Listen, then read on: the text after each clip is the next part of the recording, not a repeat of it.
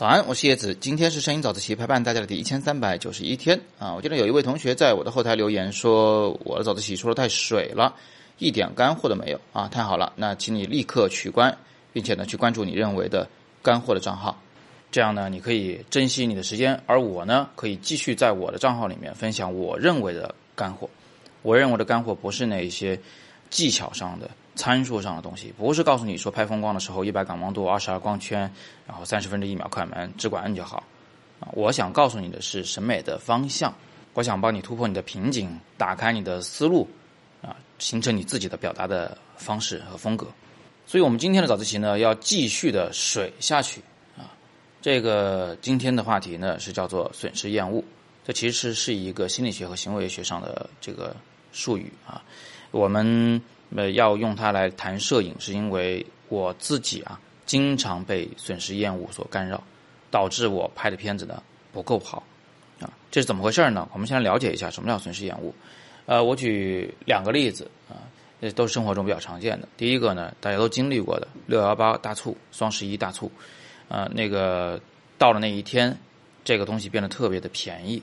啊，或者呢，有一些其他的优惠活动，比如说前段时间，啊，徕卡的 Q 二这个相机，破天荒的在天猫和京东店上做了一个二十四期的免息分期，相当于给你免了一个几千块钱的利息，啊，相当于一种打折。苹果呢，现在也在干这个事情，在苹果的那个呃官方商城里面，啊，它也是二十四期免息分期，十二期免息分期，啊，各大平台上都有很多这个品牌对自己的产品进行了大幅的折扣。这个时候你会发现，所有人都在抢购，就即便是你认为你自己不是那种特别疯狂购物的人，喜欢网购的人，遇到这种大促，通常呢也难以抵抗它的诱惑，总是不自觉的就打开那个 app 刷一刷看一看。如果看到自己已经熟悉价格的某件产品，比如说你想买某件产品，这个产品原来卖八百，现在它卖四百，我相信你根本抵抗不住过去这个诱惑。啊，想去把它买下来，能忍着不买的都是英雄，啊，都是一条汉子。为什么这么难抵抗？这其实不是因为我们心里所想的说，哎，我迟早要用的，我买下来，呃，这样是我是赚到了，我划算，啊，不是这么回事。这只是你给自己找的一个理由。你要真要用的东西，你早就买了。所以这种打折这种行为啊，它能够促进销售，它的本质呢，就是利用了人们的损失厌恶的这么一种心理。那我们又是怎么觉得？损失了的呢？我是买了一件东西啊，这谈不上损失，我还省了钱呀，啊，是这样子的。首先呢，商家让你觉得你可以赚到，比如说你现在下单，你立刻就可以省四百元啊，这个就是你可以赚到，你有机会拿到这一个优惠啊，占到这个便宜。但是如果你不买，你就错过了这一个省钱的机会啊，错过了这一个占便宜的机会，这种感觉。他和你走在路上啊，因为不小心从口袋里掉出了四百块钱啊，失去这四百块钱所造成的这个厌恶情绪是非常类似的。你看，商家先让你觉得你可以赚到，又让你觉得你如果没出手你就没赚到啊，引起了你的损失厌恶。所以我们基本上在这种情况下就属于一种被控制状态啊。你唯一的可以想的办法就是别打开软件，别看那些商品现在打多少折。那接下来我再给大家举一个反例啊，比如说我们呃孩子喜欢看电视，呃家长呢不太想让他看，那如果你是阻止他呢，相信这个效果不是很好，甚至会起到反效果。但是有一种方法是利用损失厌恶的，就是你今天看了一集动画片，我奖励一颗糖；明天看两集，我奖励两颗糖。你每天坚持看动画片，我每天给你奖励糖，而且呢我给多一点啊，结果。突然有一天你不奖励糖给他了，这对他来说呢就形成了一种损失厌恶啊，他会觉得我应得的东西没有得到，这种损失厌恶有可能会导致他未来看电视啊就没有那么痴迷了。好，那损失厌恶又是如何作用于摄影人的呢？我也给你举两个例子，很简单啊，因为你已经了解了它是什么个东西了。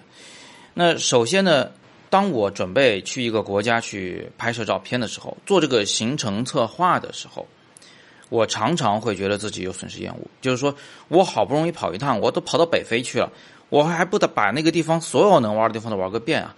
但是如果我真的这么做，就会导致我在那儿呢，每个地方停留时间都不长，都拍不好照片。这一现象呢，在旅行社里非常常见啊。你拿着两张宣传单，呃，两个不同旅行社的，一个呢是一万五七天东欧一国游，另一个呢是一万五七天东欧八国游。你一看，同样的钱，同样的时间，当然去八个国家那个了，是吧？跑得远。但是实际上呢，这是不明智的选择，尤其是对于摄影人来说啊。大家有可能都参加过那种行团，实际上玩的非常的不好，天天都在赶路。每个地方都瞄一眼就跑，这样也会导致我们摄影人的创作呢根本深入不下去。所以我自己在策划行程的时候，会特别有意识的去规避这个问题。呃，我常常会在一个城市待十天、十五天，就拍那一个地方啊，别的地方我就不去了。损失厌恶这种心理给我带来的第二个大的问题呢，就是我常常会忍不住要按快门。比如说我到了一个音乐节，我准备在这儿拍照，于是呢，我就拿起相机来。啊不停的去摁快门啊，朝着这个摁，朝着那个摁，拍完大场景，拍小场景，从啊台前跑到幕后，是吧？从舞台的一侧跑到另一侧，是忙得不可开交，觉得自己拍了很多的照片。这么做是对的吗？是不对的。我们先抛开它的这个照片的文件量很大啊，存硬盘里比较费空间，以及后期选片不好选，比较费时。抛开这些不说，它最大的一个害处是在于它。阻挠了你的思考的时间。真正的拍摄，我们是在现场会要一边想一边看啊，一边拍。就不是说你就这从头拍到尾。我们说的一个摄影人应该多拍照片，不是说你从头到尾的就这么摁下去啊，不加思索的摁下去，而是指你应该不停的思考啊，不停的观察，然后在很多多元化的呃充满各种可能性的各种场景里面去拍照片，而不是说你在这里就连拍拍的越多越好。那。前两天呢，我去北戴河做了一组创作啊，跟那个我学生新瑶一起，我们俩都是用胶片拍摄。那因为用胶片拍是很贵的啊，每一张按下去都是钱，所以我们就要拍摄的这个节奏放的比较慢，很多时候都是在观察和思考，然后再决定应该如何去拍摄。啊，当然，如果有些突发情况，好的突发情况出现的时候，我们也会立刻拿起相机来拍下来。但是我们在整个这个时间段里面，这两天的时间里面，是花了很多的时间在思考和观察的，这很不容易的。为什么呢？因为损失厌恶，我们常常会觉得，我这一张照片如果不摁，那我可能就错过了一个场景，我错过了一个创作好照片的机会。那这个呢，是导致我们忍不住不停的摁快门，一顿瞎拍的原因。最后。啊，这些瞎拍的时间占据了我们的精力，啊，让我们没时间思考，整个照片呢就没有了深度，没有了主题。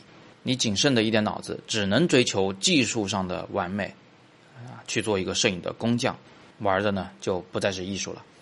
好吧，那今天我们就简单的先聊这么多啊。今天花了很多的功夫来告诉大家什么是损失厌恶，是因为这个东西呢。即便你已经知道了，你依然很难克服它，因为这是人性的一部分啊，写了基因里的。